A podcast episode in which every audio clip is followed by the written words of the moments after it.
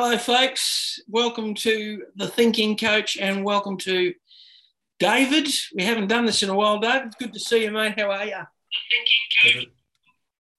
Good to see you too, Jerome. It's been, uh, I feel like it's been, it's been forever. A lot, seems like a lot, lot happens, eh, in a short period of time. Makes, uh, makes everything seem like a, like such a, such a long period of time between things. But yeah, we haven't done it in a couple weeks. I'm excited to get after this one. Yeah. Um, it's obviously a special show. It's the it's the last one before Christmas. It's the Christmas show. Uh, Merry Christmas to you and your family. Um, Likewise. Yeah. Hopefully, uh, I know we're we're we're struck with uh, yet another variant, and we don't well. We don't seem to, although I think we know a little. I think they know a little bit more about this than they're they're perhaps telling everybody. But uh, yeah, we seem to be as we've said before, this is uh, certainly lingering, this, this uh, pandemic at the moment.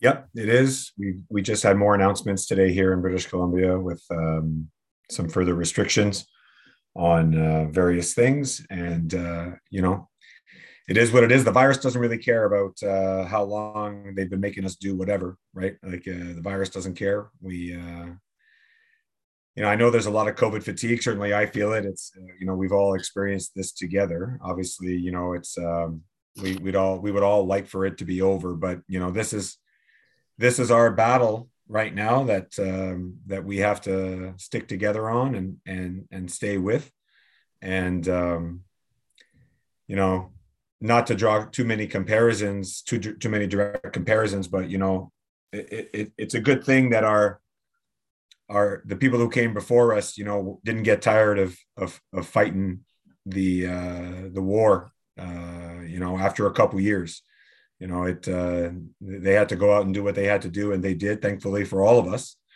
and um, you know, for the moment, for us, it's uh, it's about staying staying focused on doing our best to protect the most vulnerable and and, and doing what we have to do as a as a society. So hopefully we can uh, put our chin up and you know, just keep doing the things that we know work. Science science doesn't lie. So, you know, if we can if we can um, get some mitigation in and, and protect those that need it, then um, I think we're going to be moving in the right direction.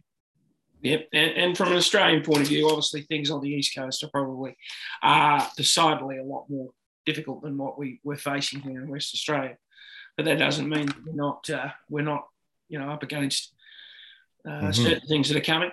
Um, you know, we we we're all going to face this. We all have to face this. It's a difficult time, but we'll we'll find a way. It is, as I say, it's lingering, but uh, with confidence and with hope, and with the knowledge that perhaps we've got a variant here that will eventually get us to the point where we it's endemic and we can live beside it. Um. You know, there's light at the end of the tunnel. Uh, you know, a good, our good friend Kieran said to me the other day, let's just hope it's not the train coming the other you know that's always the issue with lights at the end of tunnels you know? Uh, you're never quite sure. Is it daylight or is it uh, impending disaster?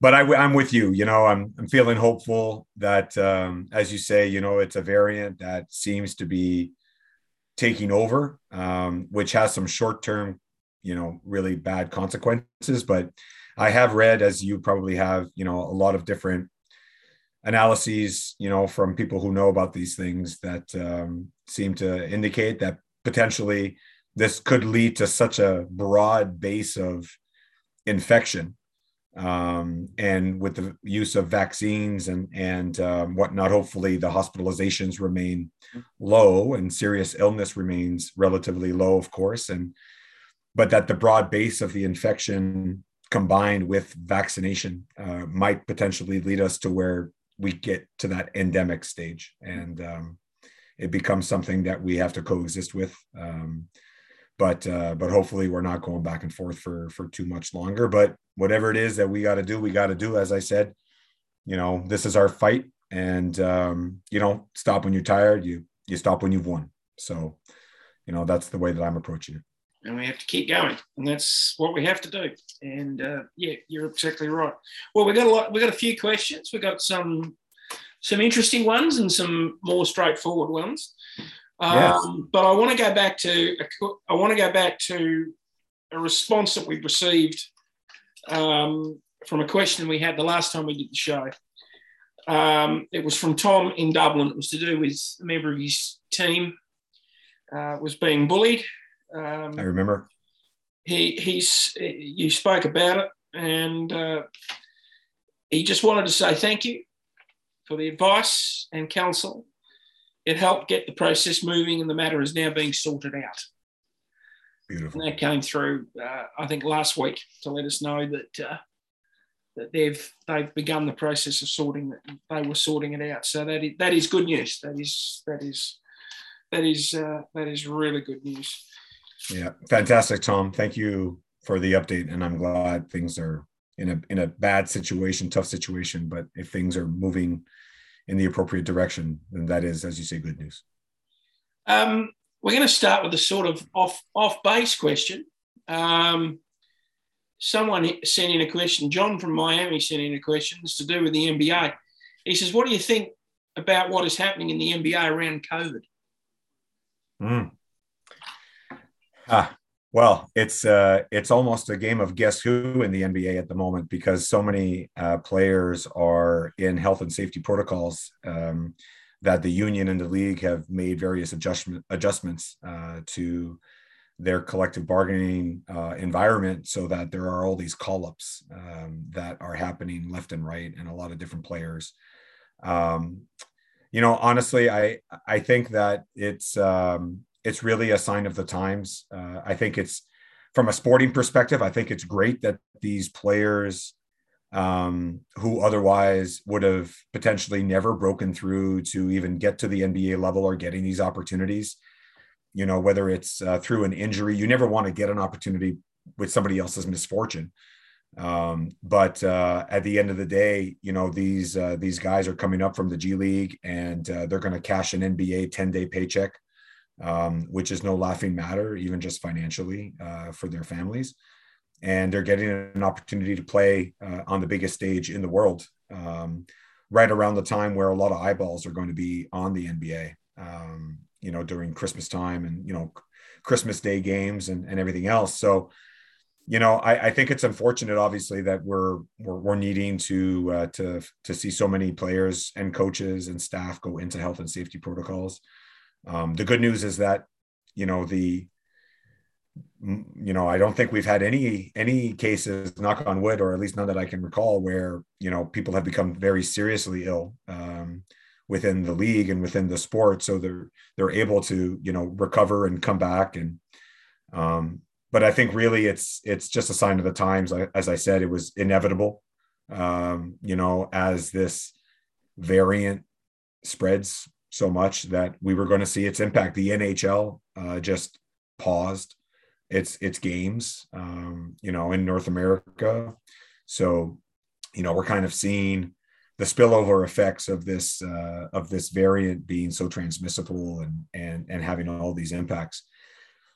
I really just am the, the only silver lining here, if there is one uh, to be taken, is the opportunity that is being given to all of these other athletes um, that you know otherwise would not have and, and this can be life changing uh, you know you you get a couple 10 day contracts in the nba and you know all of a sudden that might parlay itself into you know a really good european contract uh, or or some other some other situation somewhere. So you know or that might lead to you know a non-guaranteed deal uh, you know even in the nba right? And, and again if you never get the opportunity um, then you never get to really see where you can take it. And now a lot of these these uh, these athletes are getting those opportunities, and even if it's under unfortunate circumstances. So that would be my take on on on our our current situation. But it is a game of guess who. Every now, my one of the things my son loves to do when we're driving back from practice or um, you know, in the car is he pulls up the NBA app and he looks at the he's nine but he pulls up the NBA app and he likes to look at the box scores and you know he sees you know who's having a good game and he listens to the game on the radio uh, through the audio function there in the app while we're driving. And um, you know he, he's he's pulling up box score and he's like who's this guy? I've never heard of this guy before. And uh, you know, it's it, it's fun for him as well because he's discovering, you know, that yeah, you know what, there are a ton of really good basketball players out there in the world, and some of them never come within a sniff of the NBA. And uh, you know, in these uh, in in these dark darker times, it's kind of nice to see a little bit of a silver lining. Yes, well, that was a uh, an interesting question. I thought that'd be an interesting question to start off with, considering uh, you know um, that people have been sort of talking about it all, all, week, and and I know our good friend Kieran, who's online, uh, asked me last week during the great sports debate. Be interested to know what your thoughts were on everything, because there's obviously been controversy around uh, Kyrie Irving in particular um, mm. in his vaccination status or lack of vaccination status. So uh, I said we we um, it was good to. St- I thought it would be good to start with that. If there's anyone joining yeah. us, actually, if, if you're joining us online, which I, I, see there are a few, please feel free to pop in and ask a question throughout. Um, I'm just having a look through our questions to pick to pick the first one out we want to go with. Um, this is this is an interesting one. Now this is this is this is from uh, Cindy in Glenelg in South Australia. Uh, this is, um, uh, yeah, uh, a very, this will be, interesting. this, yeah, it's, it's, um, I have a player who's just been told that they've been diagnosed with MND or motor neuron disease, and they are struggling with it. As a coach, how can I help support them, encourage them to keep playing the sport they love for as long as possible? Hmm. Yeah. Well, Cindy, um, thank you for the question. And um, I, I, don't know if we've had a question from South Australia before, um, but uh, it's uh, it's great to hear from from the folks there. I, I, have family in South Australia, right there in Adelaide, and uh, um, always keep a, a, keen eye on on everything happening down there. Um, that that is an extremely difficult situation, of course, uh, for the athlete, and um, you know, I I uh, I can't say that I've come across uh, this has happened to me. This hasn't. Uh, I can't speak from direct experience, but I'm going to share some thoughts on on some general principles that hopefully, you know, will be helpful in some way uh, to you. Here's something I found um, on the web. Uh, oh, hang on a second. Alexa, and not sure what happened with Alexa with with Alexa, but she decided to start talking.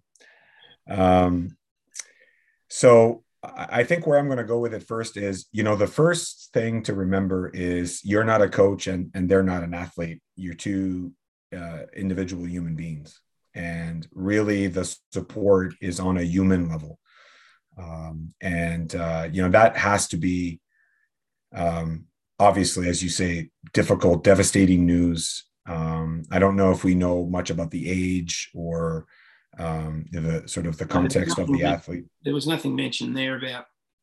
Yeah, about I'll assume that it's a it's a young person, um, but whether it's a young person or an older adult, uh, you know, I think the the principles still apply. But maybe in particular with young people, I mean, that's that's a universe altering, um, you know, piece of information. So, at on a human level, I think you know we can empathetically you know try to imagine um, what we would uh, be looking for um, and uh, ourselves if we were in that situation. And, and really what that is is care presence um, space um, as well. Um, you know a lot of times you know the the the, the people who receive bad news um, they might find themselves consoling or counseling the people who are trying to help them because they themselves are are feeling so bad about the situation. And and i think what we want to do is just give that person space give them support let them know that they're loved let them know that they are uh, cared for.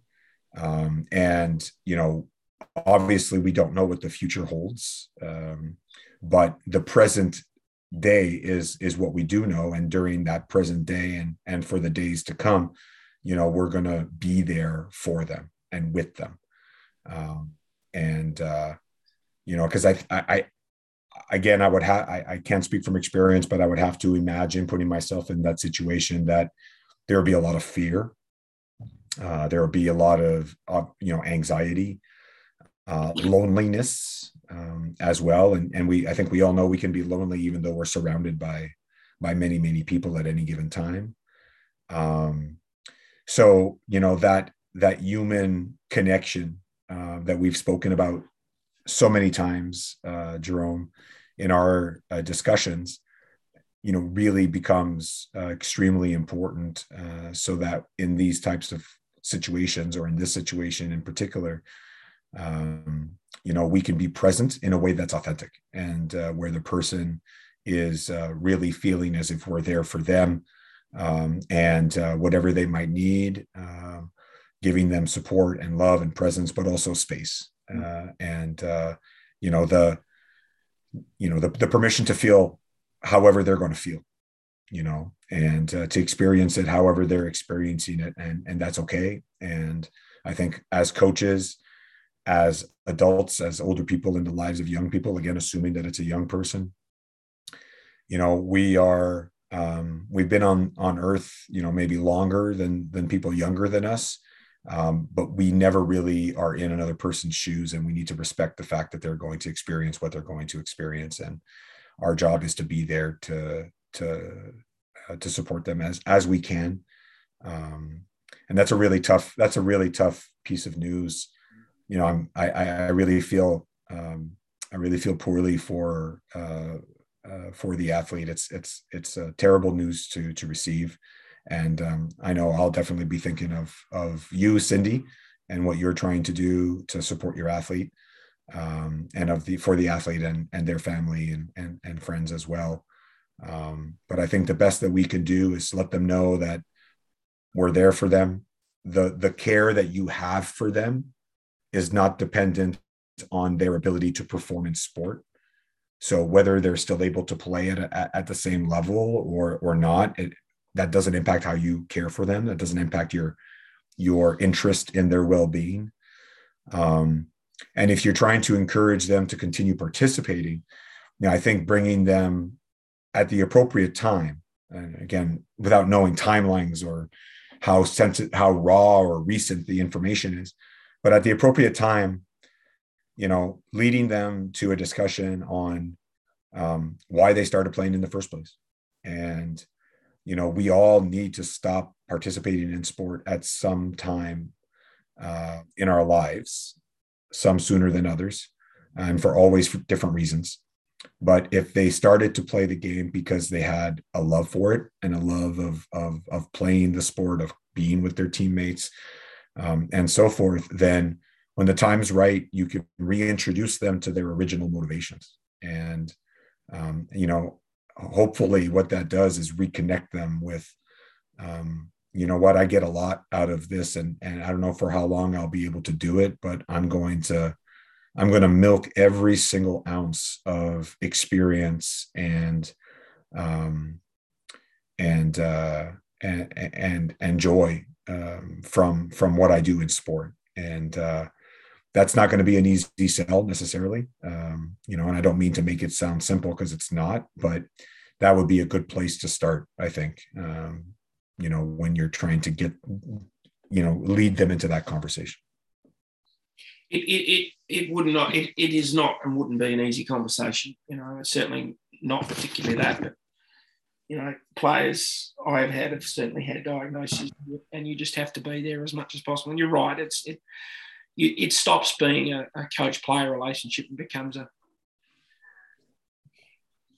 becomes a human it becomes a friend relationship, becomes a, uh, you know, um, and all, all, you can do is is support them as best as they can. Um, I can imagine. I I can only sort of imagine what the person in question would be going through. Um, you know, it, it, to be diagnosed with that with MND would be quite confronting. The thought of you know what lies ahead for them, and they've got to obviously got to process all of that in their mind sport may be the furthest thing, uh, and competing in sport may be the furthest thing from their mind um, right now. And you just, as you say, you just support them as best as you can um, through that. Um, again, uh, Cindy, if you get the chance, let us know um, how it's going along the way, so that we're, you know, keep us updated um, what's happening. Um, you know, the, the one thing I'd add to that quickly, Jerome, is is you know, in moments of of grief or um, high high emotion, um, you know, uh, such as the ones that we've just just been discussing. You know, I don't think we ever really know ahead of time um, where we are going to find the greatest comfort, and not greatest in terms of amount or volume, but impact more so. Um, and you know, I think I, I think it's it's it's possible and plausible that many times we find them from the most unlikely of sources, um, and not who you would typically expect.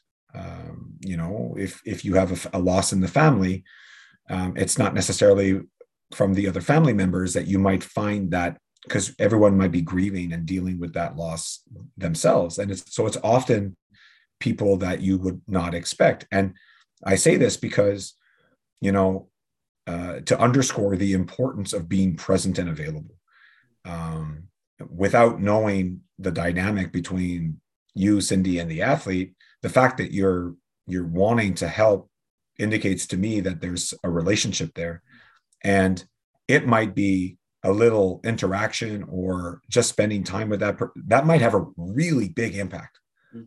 on the way that they are processing the situation so we never really know what's going to be you know the the source of our comfort or that will bring the the you know a real impact to how we're processing something which is why you know i think in our shoes we just have to be there and we have to you know it's it's a little bit of let's let's put up as many test balloons as possible and, and see and see what's going to you know help this person the greatest. So you know i commend you cindy uh, cindy for um, you know for wanting to do that and i, I wish you the best.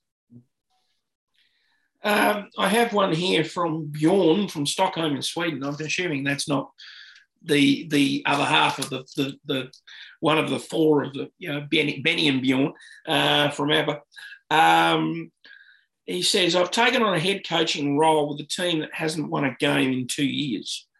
Uh, what would be your number one piece of advice, guidance on how to turn this around? Yeah. You, you know, Bjorn, fantastic question. Um, a real situation that I have experienced um, in the past uh, a few different times. Um, did he, was the sport mentioned by chance? No, no. Actually, he, he doesn't mention the sport. So it could be in Europe. It could be any number of things. Sure. Yeah. No, that's fine. Um, it doesn't really matter. I think some of the same principles apply. Um, I was kind of hoping you were going to say basketball there, Jerome, but uh, it in in in my mind, I'm gonna in my mind, Bjorn is a basketball coach. I just I just like the sound of that. Uh, I like I like that picture. Um, you know, I think the first thing that I I, I would do is um, you know presumably even as part of the hiring process as as you enter into a situation the, the conversations with the board and with the club have to be incredibly direct and honest um, you know the i've said it many times i'm going to say it again the, the the worst rebuilds are the ones where the people on the inside don't understand that it's a rebuild. Um, and if the program has not been successful um, in a couple years, it could be to a variety of factors. You know, it's not necessarily because there are bad people or you know there's there's not enough talent. Um, you know maybe there are injuries or you know you, i don't know. But the the conversations with the club um, and the board and the directors and so forth have to be very very honest about um, making a real assessment of the situation that everyone is in at that moment. Um, and presumably that was part of the process leading into uh, Bjorn accepting the role. Um, I think that leads into what the what the outlook is. What is the plan? And you know, depending on depending on situations, depending on sporting contexts, uh, depending on competition of around you, like what the level of the league is, um, and so forth. Uh, these things can take longer, or these things can take um, shorter periods of time in order to see uh, a turnaround come into effect. Uh, typically, um, you know, the higher the level of competition, the harder the turnaround, and the longer the turnaround. Uh, when there are you know greater margins of error at lower levels of competition um, where you know you can basically get away with more mistakes um, these turnarounds can happen quicker um, typically. So you know I, I think the the mindset going in has to be okay so now we we're really clear we're all on the same page about um, you know what the situation is. Uh, there's a plan in place going forward um, you know two years you know wh- where should we be you know after six months after a year after 18 after two years? Um, what is the window that that you would anticipate beginning to compete for you know either playoffs um, or you know uh, obviously of course building towards uh, competing for a championship in your competition? Um, that you know all needs to be taken into account. And i think the honest conversations also need to be considering you know what are we going to do when everything stinks? Because it's probably going to stink and it's probably going to to get really hard. And you know in the off season it's easier uh, to have these discussions and to say look like we know it's going to take two or three years for us to really see traction um, and everything but then when you're in the midst of you know an, a, a six seven eight game losing streak um, it's it feels different right? Like the conversations from the off season just seem a very long way away. Um, and so being proactive in having those uh, conditions be discussed all right? Um, and so making sure that you have regular conversations with your directors with your board regular conversations with the the club whatever the organizational flow chart is um, you know and and including people in on the process so that there is investment buy-in and critically skin in the game. If they have skin in the game because they participated in the decisions then um, you're all in the boat together. Um, and i think that that is really important. So from a coaching perspective and i would say from a professional practice perspective that's where i would start when it comes to building your a team um, obviously there needs to be an assessment and evaluation of the current talent of the current character of the current culture that is in place. Um, you know losing does not necessarily mean that there is a bad culture. Uh, and i think it's it's easy and it's a little bit of um, you know media it's media fodder. Crumbs for the media where you know for coaches to come in and say we're going to change the culture. We're going to do this. We're going to do that. It, you know losing could create a bad culture because losing is often um, just conducive to bad habits and, and conducive to you know accepting losing and things like that. But it doesn't mean that there needs to be a wholesale you know jettisoning of of of the whole roster or um, of the support personnel or you know all of those things um, so i think what i have done which has worked for me in the past is you know i walk in with a blank slate mentality uh, for everyone.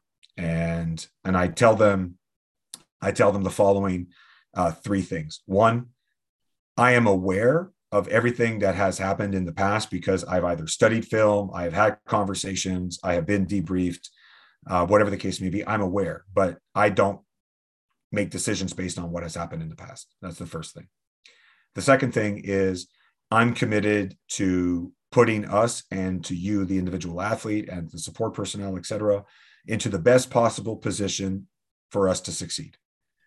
And I have a vision for how we're going to do that. And that's going to either require change in people or change of people. Okay. And that that is a part of the conversation number two.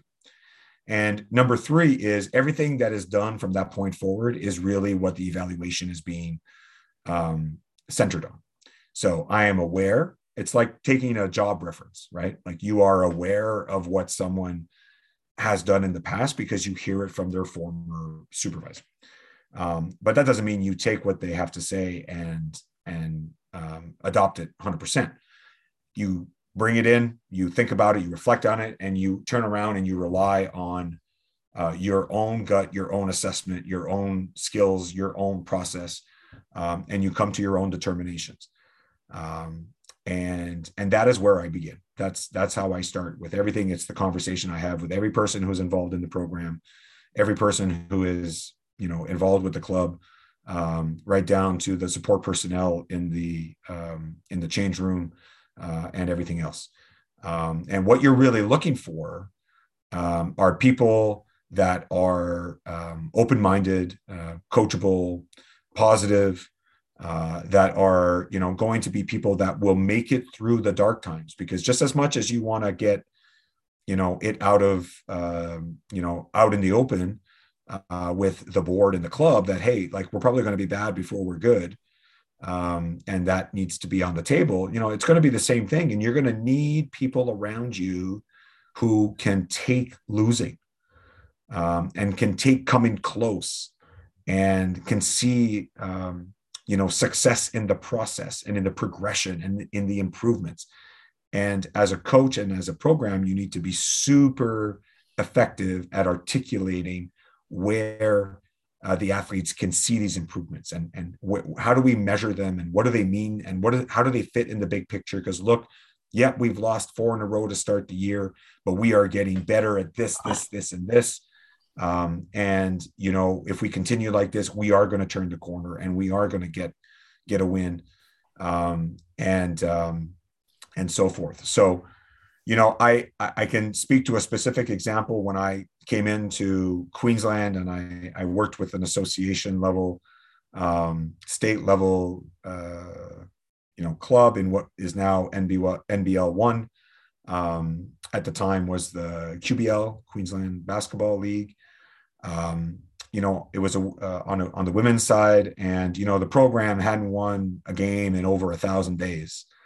Um, and uh, by the, I'll always remember that because by the time we won our first game uh, that season, um, you know, the paper printed the number of days it had been um, uh, since the last win for for that for that program, and you know, really what what did it was, you know, treating people with respect through honesty, um, bringing people to the to the table together, uh, and and letting them know that look, we are going to be doing things perhaps in a different way than what what you're accustomed to. Um, but you know, I'm going to ask for um, for your your work ethic. I'm going to earn your trust, um, and we are going to know that we're getting better by xyz and um, you know it's it's it's a wonderful thing to see that take root and to see uh, changes beginning to be made so but it's it's hard it's dirty you're down in the muck um, you know it's ugly before it's pretty um, you know typically and it takes time so you know i, I wish you all the best bjorn um, and I, I respect program builders because I, I I find myself to be a program builder. Um, I enjoy those challenges. I enjoy opportunities to put a, a, you know a thumbprint on on on a situation, and um, it's super hard, but it's it's very very rewarding. Um, you just want to make sure that you want to be surrounded by people that are going to be pulling in the same direction, people that you can lose with because you can win with anybody. It's easy to win Everybody's a great teammate. Everybody's happy when you're winning. Um, but who's going to stay the course and stay positive and stay engaged and stay motivated? Um, you know, uh, when after you lose a couple games, um, you know. So, like I say, I wish you the best, and um, I'm I'm I'm going to be on the lookout for um, Bjorn, uh, the basketball coach from Stockholm uh, because uh, I have no doubt that it's uh, he's playing the beautiful game, the real beautiful game. Who, which by the way, 130 years today. Happy oh, birthday, basketball! Yep. There you go. There you go. There's a, by a, a good old Canadian lad, invented by a good old Canadian. Fun fact. Fun fact right there. We didn't we didn't know about a sporting fact that not a lot of people would probably know about, Doug. So that's, that's a that's a handy bit of history for those out there that are not, not aware. Um, so yeah, there you go. So yeah, look look forward to hearing more of Bjorn. Absolutely. Um, you know, it's uh, you know, um, look forward to hearing more of that. And I certainly know from my point of view that there's a lot more fun in building a program. Uh, you're right. There is a, in, in, some ways, there's a lot more fun in building a program than um, than um, how, do, how do you say it? Than, than probably walking into something that's already that's already set and ready to go. There are challenges with that too, but because um, the expectations are often very high. But if you're coming in where you can build it, it's it, it it's different. You you you can put your own uh, like you say, put your own stamp on. Uh, quick message from Stefan uh, down in New Zealand for us, over in New Zealand from me, down from you. Uh, no, no bias there, David. Just just referring to your comment, no bias there. uh, um, question. We from, all have confirmation bias, right? We all have confirmation bias. So all I'm doing is just confirming that, that Bjorn is indeed a basketball coach and a, and a good one at that. True. Um, we have one here from Maggie in Dallas, Texas, who is actually a basketball coach, David. Um, well, I've recruited Texas. Uh, Jerome, I, I, I got to tell you, I've, I've recruited athletes from Texas. A lot of really good basketball in Texas. Obviously, Texas football is is king, um, you know, down there. But uh, there is a, an underrated basketball pool of talent uh, in the great state of of Texas. So there's a shout out to Maggie and shout out to Texas. Um, well, the question she asks is I find my mind wandering during games. Is there anything I can do to help get my focus back? Oh, that's such an interesting question. You know, I I think that's actually a very common experience um, for coaches. I and I don't think like kudos to you, Maggie, for um, for asking and for bringing it up and and um, and putting it on the table for discussion. I think that actually happens a lot. Um, and I, you know, for myself, it's it's often in at different moments where uh, my mind is is is kind of when your mind wanders, it's it's doing something to either protect itself or prepare itself, right?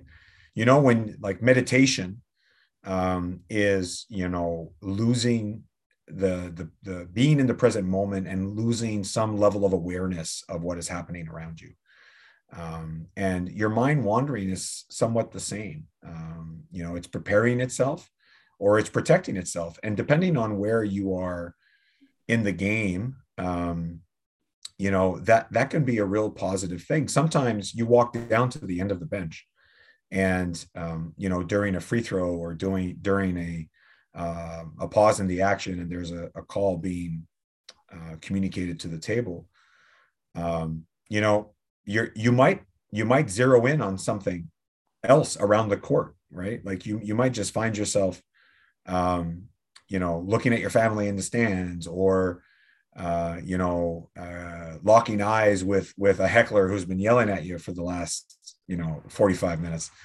um, which i have done uh, so you know I, I think that's okay. Now if you find your mind wandering uh, to the point where you are distracted from for an extended period of time, where it becomes, um, you know, an impediment to you coaching your team. You know, I, I think talking with your staff uh, and letting them know, like, hey, if if you see me wandering down a little bit, you know, come talk to me about something, uh, and um, you know, come bring bring a clipboard down, show me a stat sheet um, do something to, to, to to get me back on track a little bit. I don't think there's anything wrong with that. Um, I know I've done it even with my assistant coaches, right? Like uh, um, I, we do it with our players.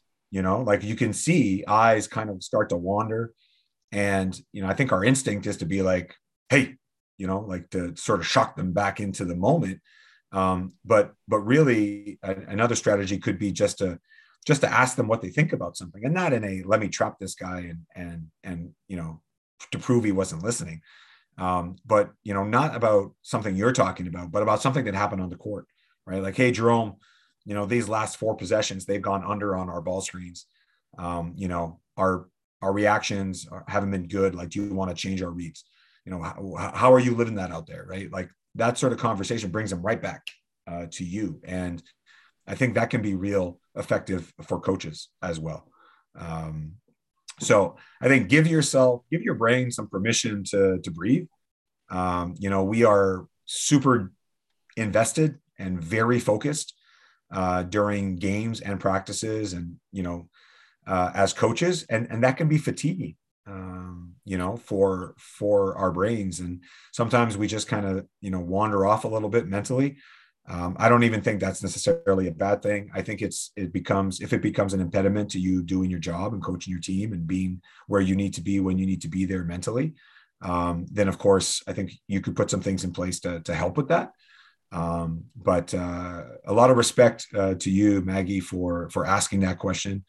Um, and um, you know, hopefully there's some some tips in there that that you might be able to implement. Give yourself some grace, and um, and just you know surround yourself with the people that are going to also have grace for you, as you would for them, and um, and you can get right back to to coaching your team and and um, and doing a great job there.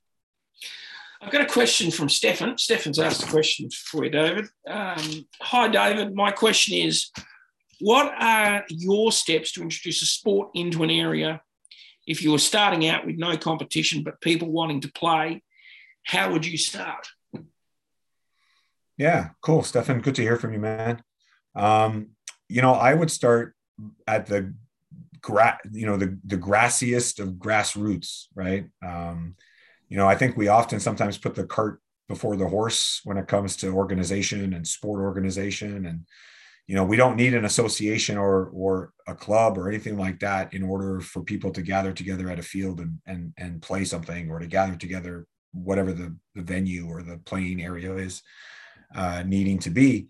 Um, and you know, I think it starts really informally. Um, I think it's it's very helpful when you have um, some people that are natural salespeople, um, engaging, well known in the community, or at least in some pocket of the community, um, where you know there is that that you know um, attraction factor, right? Like, hey, I'm going to do this, and um, you know, I've, I've really enjoyed it the last couple times, and they're willing to talk about it, and they're willing to get some more people excited about it, you know, uh, and come out. Um, it's actually interesting you asked this question because a someone that I grew up with um, uh, back in Quebec City, uh, he and, and we played against each other a little bit, and, and we've we've known each other uh, for quite a long time. Um, he is actually several years into the the launching of a new sport, um, and it's uh, it's it's quite an interesting sort of combination of different sporting codes. It's on a field. Uh, it's like football. It's like soccer. It's like it's like a variety of different things melded together in a really cool and interesting way. And um, you know, he's he he's been down in in Atlanta and Miami, and he's you know got NFL guys coming out and doing things, and um, you know to promote to promote the sport uh, in those areas. And I think that it doesn't have to be an NFL player or, or whatnot coming out to participate. It just has to be somebody who ha- who knows a bunch of people and you know is willing to say, "Hey, this is pretty cool. Come on out and try this." And you start informally, um, and you you lower as many barriers as possible to participation, uh, and uh, and then you kind of go from there. You know, I think the the environment will let you know organically what is really required um, and when it's required you'll you'll come to a point where you're like okay we need to organize a little bit now because maybe it's getting you know there are more people than what we can accommodate in in the in that environment that we were in. So now we need to look at different environments. Maybe we need more sessions. We need coaches. Like you know we, we got to get ourselves together. Um, but start start small. Uh, you know, as I say, the grassiest of of, of grassroots, and um, and watch it grow organically just by you know doing good things with good people and and and having uh, having some excitement build around around the sport. Thank you for that. Uh, I hope that's sort of given Stefan some some thoughts there. Um, I know I know talking to him, we you know he's involved in wanting to get something started. Uh, I know our other friend, Kieran Longhurst, would just have heard you saying that about your friend of yours in Quebec City. He'll probably want to. He'll probably want to ask the question: Is it Ultimate Tazer Ball? Because that apparently was invented in Canada Um, but I keep reminding him that was invented in Canada by a bunch of Americans who who migrated accidentally to Canada. well, if I'm if I'm putting on my uh, my hometown blue hat here, it was invented in Canada, but it, that that surely was not invented in Quebec. That could not have been invented in Quebec. That uh, I, don't think I think, I, I think by anyone that's sane.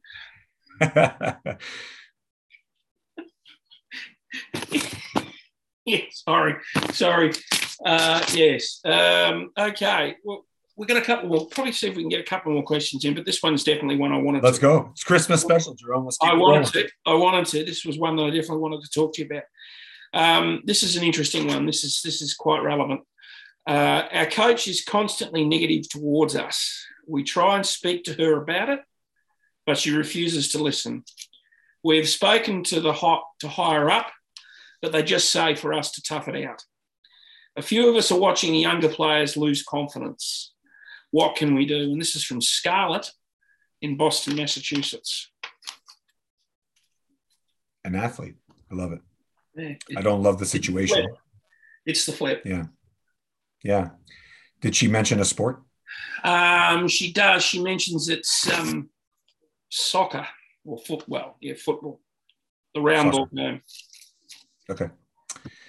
Well, Scarlett. Um, first of all, you know, I guess I'll I'll I'll speak I'll speak to you as I would, um, you know, a captain, because uh, I, I I'm going to presume that you hold a position of leadership, and even if you don't have a position of leadership, you are a leader uh, by the very fact that you are, um, you know, asking these questions and and on the lookout for um, for your younger teammates.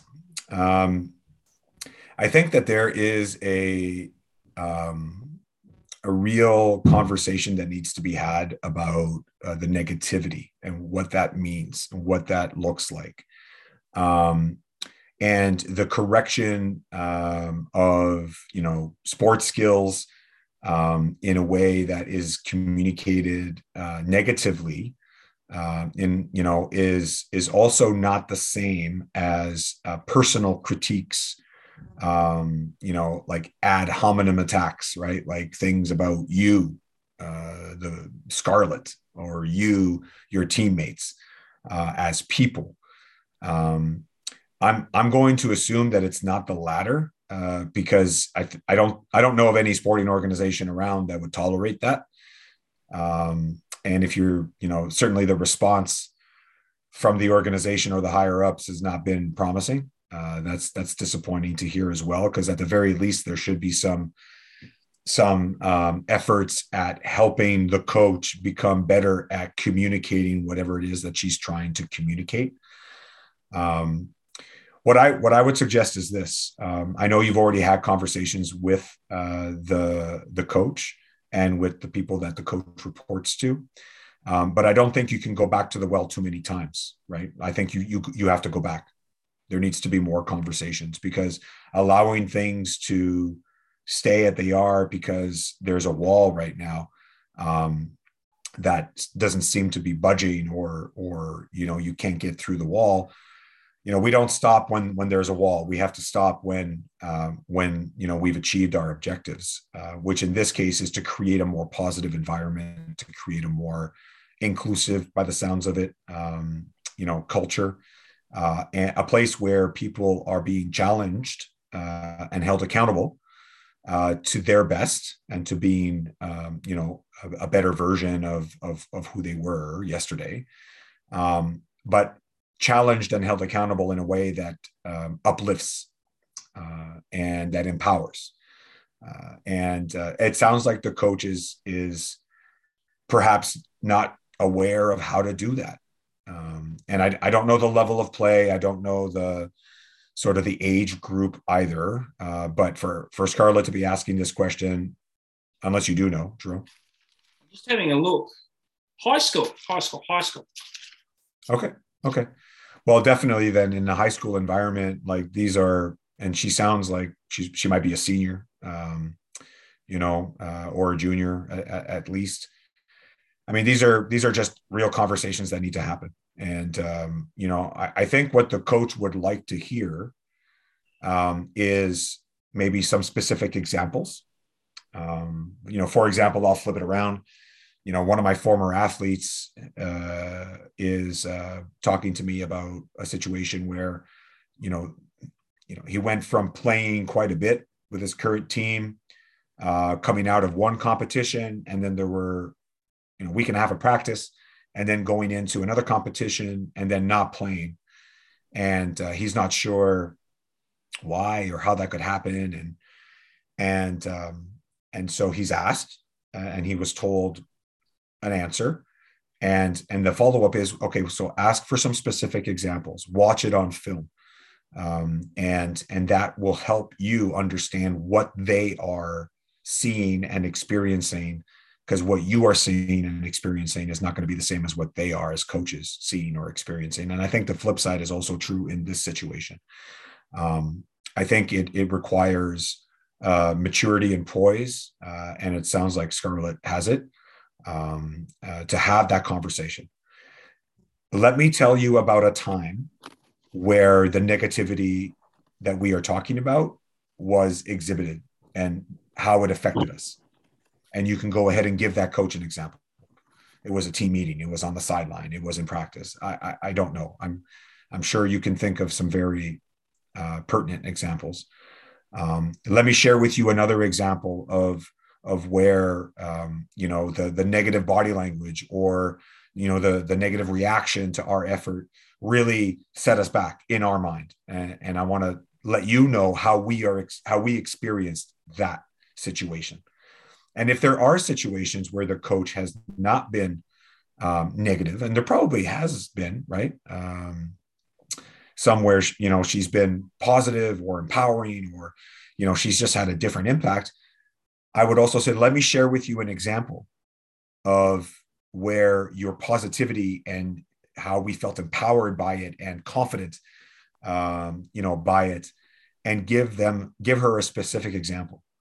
Um, and and you know, it really is going to be as dispassionate of a conversation as possible.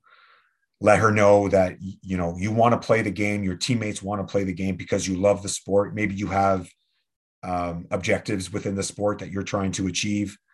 Um, you want to be you know partners. You want to be coached by that person and get the benefit of their experience um, and knowledge.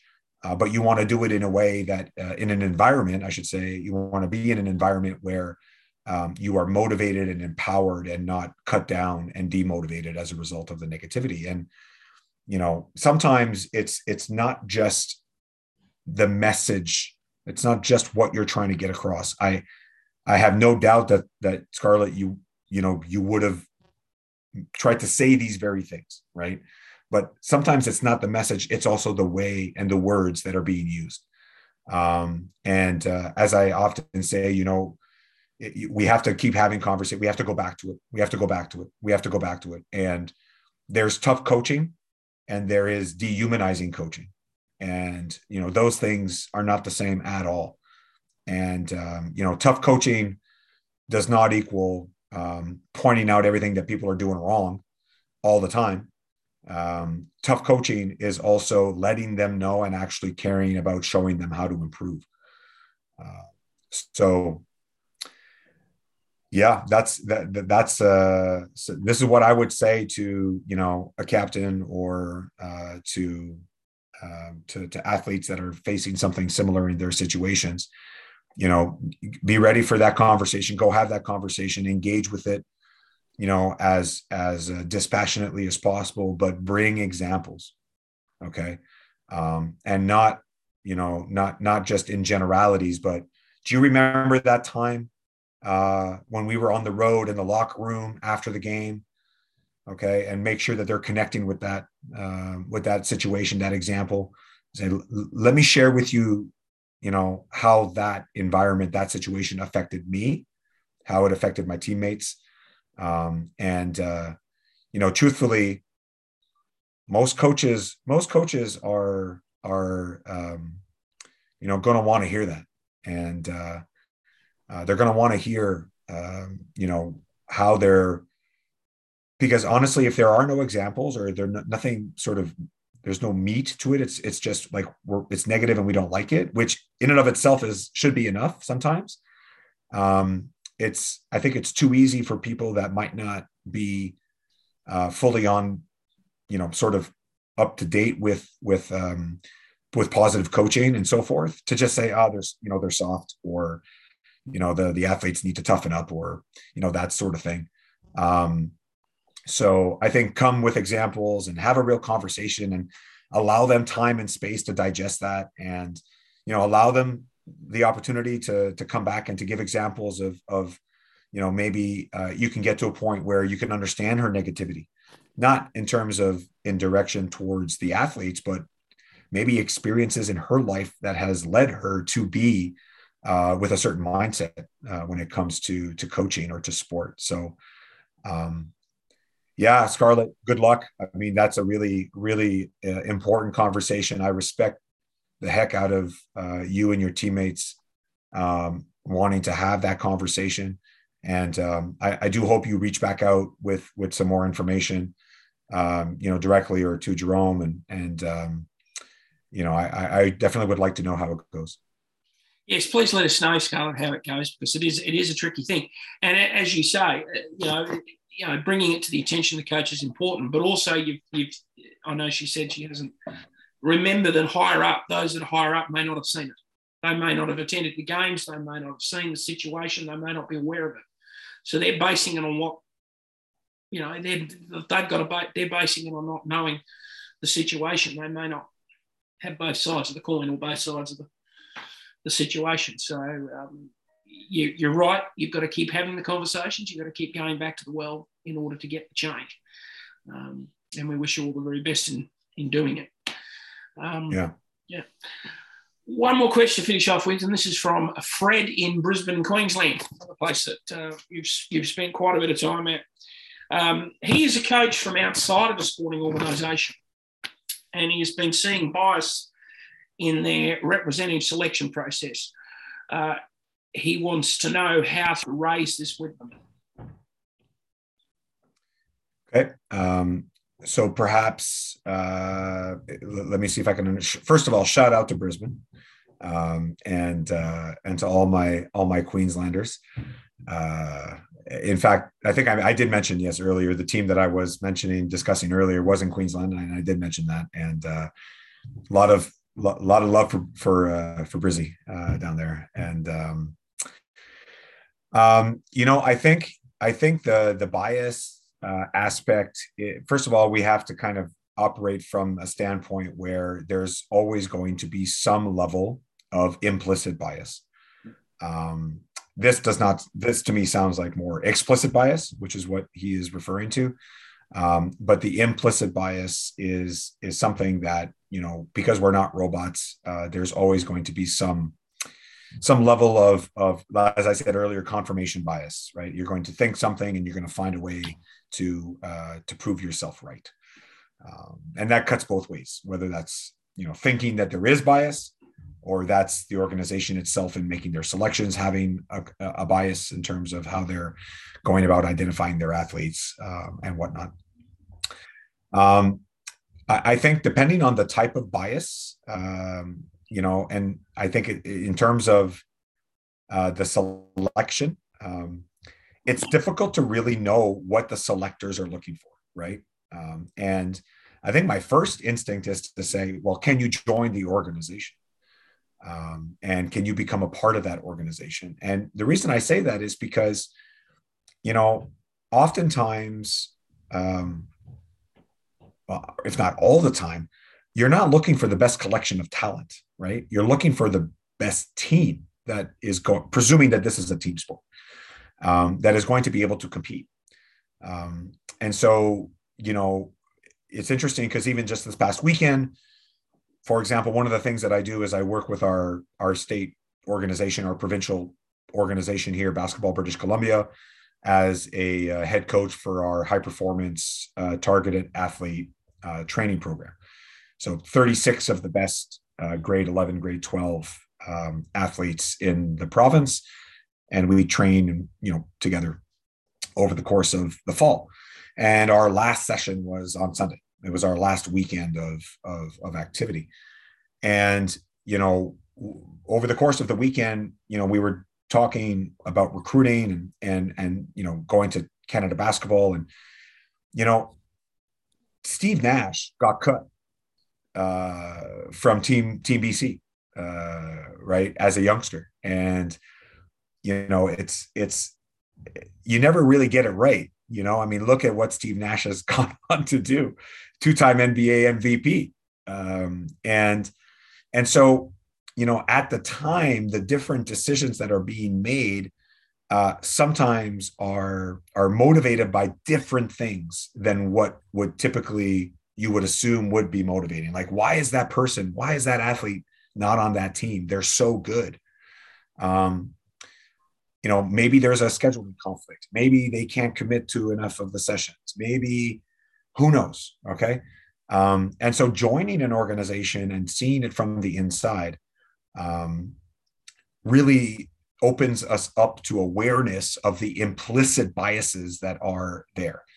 Now, if there's explicit bias, as in, you know, this athlete comes from this junior club and we don't like that junior club, and so we're not going to take that athlete, that's a whole other kettle of, of, of fish, right? Or this person's from that community or from that school or, you know, whatever the case may be. Um, you know, I think that when it's something like that, it goes well beyond the association level. It goes to the to the uh, the state level, mm. uh, because the um, you know every state organization is going to have um, codes of conduct for the association members, and um, I can tell you that that is against the code of conduct uh, when it's these explicit type biases. Um, so I, I, think a real kind of assessment, and with I'm curious to know more mm. because um, more details about the situation, uh, you know, would be helpful in, in, in maybe providing some some more specific feedback. Um, but generally speaking, I would I always kind of try to pump the brakes a little bit and say, okay, let's try to understand really what's going on and and and what the process was like. Um, because just like with uh, Scarlett in the previous question, you know, I think the vast majority of people that are in our area of sport, like they mean well, they want to do well, they don't, they're not out to get people or anything like that. Um, and I think that's a, it makes it a lot easier to to identify the people that are uh, like that. And you know, we if, if we if we sort of gain this understanding of of how are they making their decision their decisions and what is important to them uh, as they make those decisions, then we might still not agree, right? Like we still might be like, this is crazy. Like, why is why is this person there and not this person, and so forth. Uh, but at the very least, we have clarity of the process. Um, and if you can't join the organization and you can't sort of join that club or, or association, um, you know, honestly, I think asking asking questions is uh, is should be part of part of this process. You know, like no selector is infallible, uh, and you know there are you know, always going to be times and opportunities, and depending on the level, sometimes it's the media. You know, sometimes it's the national, international media. You know, I'm I'm watching on on Amazon Prime. There's a great documentary behind the scenes with the Australian cricket team um, coming out of uh, South Africa and all of that business. Um, when uh, Justin uh, Langer came in and you know bringing the team forward. So sometimes it's that level of scrutiny, right? Like uh, the whole world is asking you questions, and sometimes it's just the people around the corner. Uh, but if you're a person around the corner and you have questions, if that's a public organization, you have every right to ask the question, and that's what I would do. I would ask the question: um, How how are these decisions being made? You know, maybe maybe this is a parent whose athlete was unsuccessful um, in in um, in being selected. Absolutely valid questions, right? Um, you know, what what didn't work?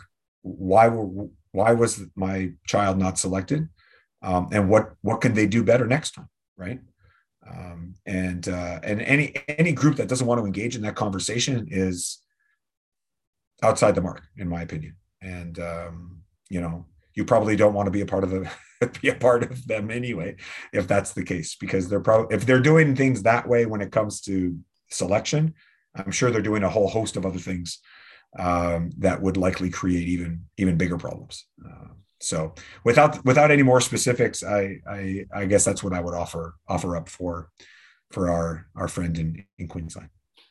And I will say to him, if he, if he can provide us with any more context, that'd be great because it is always handy to know you know the context of what the situation is, like you say. Know, having been in, in involved with the situation, sometimes this sometimes it's simple as the fact that you've got parent parent selectors or selectors with very little knowledge.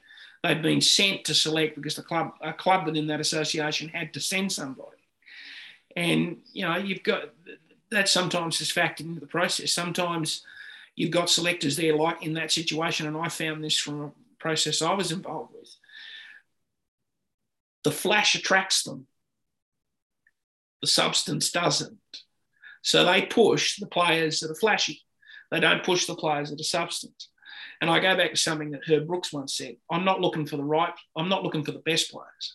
When he was picking the US team in 1980, he said, I'm not looking for the best players. He said, I'm looking for the best and the right and best players for the situation that we're going to. Because he was, he was asked, why are you picking I think it was over uh, Craig, Jimmy, um, over Jim Craig over Janaszak, who was his goalkeeper in, in the, the college championship he just won. And he turned around and said, Well, we're not playing college hockey. We're going to the Olympics. I need someone that can handle the pressure of international competition. And he knew that. So that was that was that was the reason behind it. So I go back to that all the time when I'm involved with this process. You, you remind yourself of you're, you're picking a team, if you're picking a team, you're picking a team, and each piece of that puzzle that you're putting together has to be able to complement each other. And sometimes, and it's the substance, not the flash, that's going to get it done. And and and unfortunately, sometimes other selectors around you won't see that because they're not necessarily as experienced in, sure. process. Yeah, and and every every uh, team building process is going to be really unique, right? So um, it's it's it's funny. I'm listen. Uh, I was listening to a, an interview with Brian Goorjian, and um, you know, obviously extremely successful, you know, uh, coach um, in Australia and also beyond. Um, and he was he was saying about um, you know how one of the times that you know one of the clubs that he was in and that had merged two clubs had merged. Um, and uh, um, you know he he had to go to david andersen's house and tell him that he didn't have a spot. Um, and and i mean for a variety of reasons which he gets into but but like it, david andersen turned out to be a pretty darn good player right uh, and and there are there are always different things that are occurring. Um, and you know which sometimes are outside the control of the selectors sometimes which are inside the control of the selectors.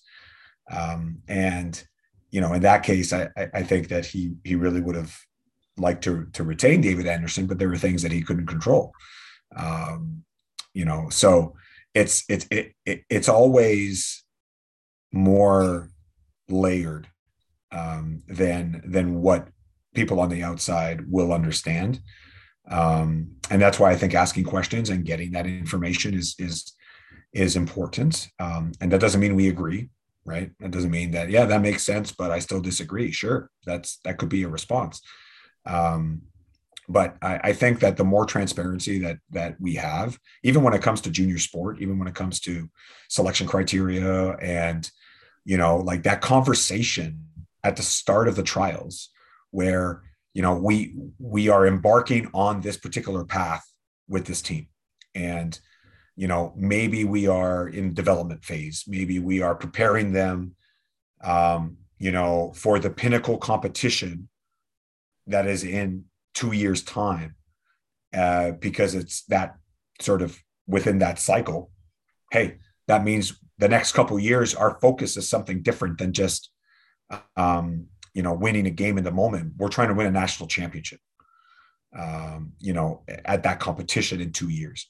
So, you know, maybe they make different decisions about that, and and and so you know, it's it's uh, it's a really interesting um, puzzle uh, for selectors of any nature at any level. I, t- I tend to give people the benefit of the doubt. That's my outlook on life. Um, it, it, does lead me sometimes to to come up to a point where I'm like, okay, I shouldn't have done that, uh, and um, so I, I would I would still give them the benefit of the doubt, but I would definitely want to ask those questions. I I definitely would be right in there, um, and uh, and and trying to find out you know what goes into that decision making process. And it's important to ask those questions. You're right. Now, you may not get the answers. You may not get the answers you like, but you keep asking. And, and that's an important, important part of the process, for sure and certain.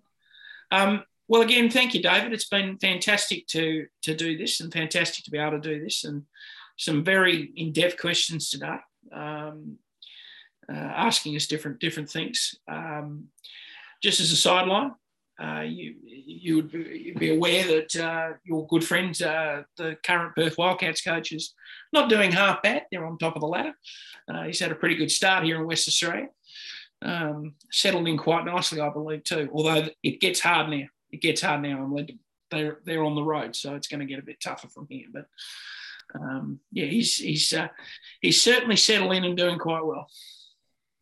Yep, yeah, that's right. I um, I shared I shared some of that with him as well um, uh, the other day, and and wished him well. I, I told him how much I love WA. I tell him that every time, basically, uh, how much I miss WA. I'm like, take care of WA for me, man, because uh, that's uh, that, that that's another home for me. So, um, you know, I, I know obviously they're on the road, and and uh, it's been the NBL has done a really good job at um, at promoting its its making it available. So the fact that here in North America I can watch NBL games on YouTube uh, and not have to sort of go through the ringer of, of finding finding these games or or whatnot. I think it's just growing the awareness. More people are aware of the league and the caliber of play.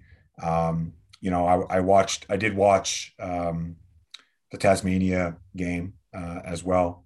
Um, and uh, uh, it's it's great to see that uh, you know the some of the things are that are being worked on or are being implemented. It's great to see the the progression, and um, yeah, I'm excited for for the remainder of of the Wildcat season, but more broadly for the NBL. I think the league's in a in, in a great spot, and uh, it's it's some good basketball. Um, and I watch basketball from all over the world. Uh, you know, I I regularly watch different levels of Europe, uh, Asia, South America, um, North America, of course, as well. And um, you know, the NBL really, really does have a cool product and and and some really uh, talented uh, teams and players, and some really good coaches, really good coaches. Uh, so it's it's in a good spot, and I hope it continues. Well, one of the things it's been very good at, and it was very good at from the start, and it was largely to do with the fact that Basketball Australia did it, was that they called in everyone involved with basketball and they developed a plan for how to deal with this pandemic and how to cope through and manage through it. And, and they are one sport at all levels, from NBL down, that has really done it quite well. And uh, you've got to take your hat off to them. Um, I did see the press conference the other day when it was suggested, why don't why doesn't everybody just come to Western Australia? Um, you know. And, although, and, although, although from an NBL point of view, the NBL doesn't have any fears about coming to West Australia. They're happy to do it because they've properly planned and they've properly mapped out uh, certain things. So you, have got you, you, take your hat off them. Uh, and I always do, as I say to Kieran, I said it to him on the show that they're the one sport in Australia that can really hold their head high in terms of how they've planned and managed everything around this, and they've done it from all at all levels. They haven't just done it for the NBL. They've done it all the way through because they wanted to secure the sport yeah. future. Yeah, um, yeah. Uh, you know, one of my one of my good friends was at the uh, uh, the Brisbane Bullets game, and uh, you know, uh, long time basketball person in in Queensland, and um, you know, I I think his his take on on on the situation really speaks loudly as well um, because he has you know high level experiences uh, as well as more youth grassroots experience and his what he saw was an improved um, standard.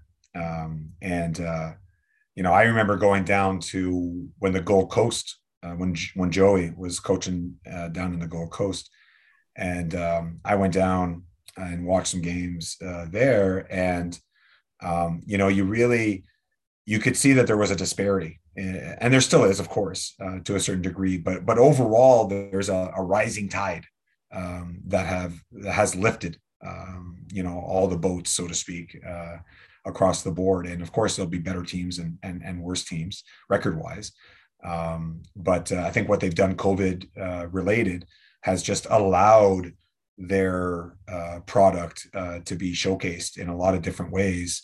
Um, you know and I hope that continues. I just hope that everybody, um, you know, continues to take care of business the way that they need to, so that you know the sports can continue, um, and in particular the NBL can continue because it's um, it's in a good spot.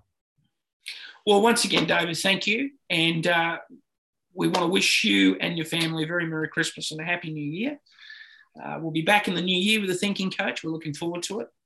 Um, again, we say to everyone out there, please keep asking your questions because they are so valuable to be able to get out and talk about different aspects of coaching, and different aspects of what people are seeing. And now, of course, we are getting through, and, and we say this to players too. If you've got a question that relates to coaching, but you're the, from that side, feel free to ask because we can offer you ideas of how, and we've, we've done that with Scarlett, how we can, you know, help from that point of view because it's all about lifting the standards, improving coaching around the world. So, again, thank you, David, and uh, to you and your family, a very Merry Christmas and a very Happy New Year. Thank you, Jerome. Merry Christmas and Happy New Year to you, and Happy Holidays. Uh, hope everyone stays safe and enjoys this uh, this period of the year. It's a period of renewal as we enter a new year into 2022, and let's make it uh, let's make it a good one. I, I look forward to these discussions. I I, I make sure to carve out time and uh, to dedicate my attention to it because it's it's really it's really a lot of fun um, and and I enjoy it and I look, can't wait to get back uh, in the new year and start up again and and see where where our different projects uh, take us. Uh, but I want to thank you for for all you do as well and uh, wish you a Merry Christmas um, and uh, and a safe holiday season. Thank you. And and Stefan wishes you a Merry Christmas as well from New Zealand. He's just sent Merry Christmas to David as well. So I just right back at you. Right. Thank you, everybody. And we'll look forward to catching you again in the new year uh, for the Thinking Coach. We'll talk to you soon. Bye for now.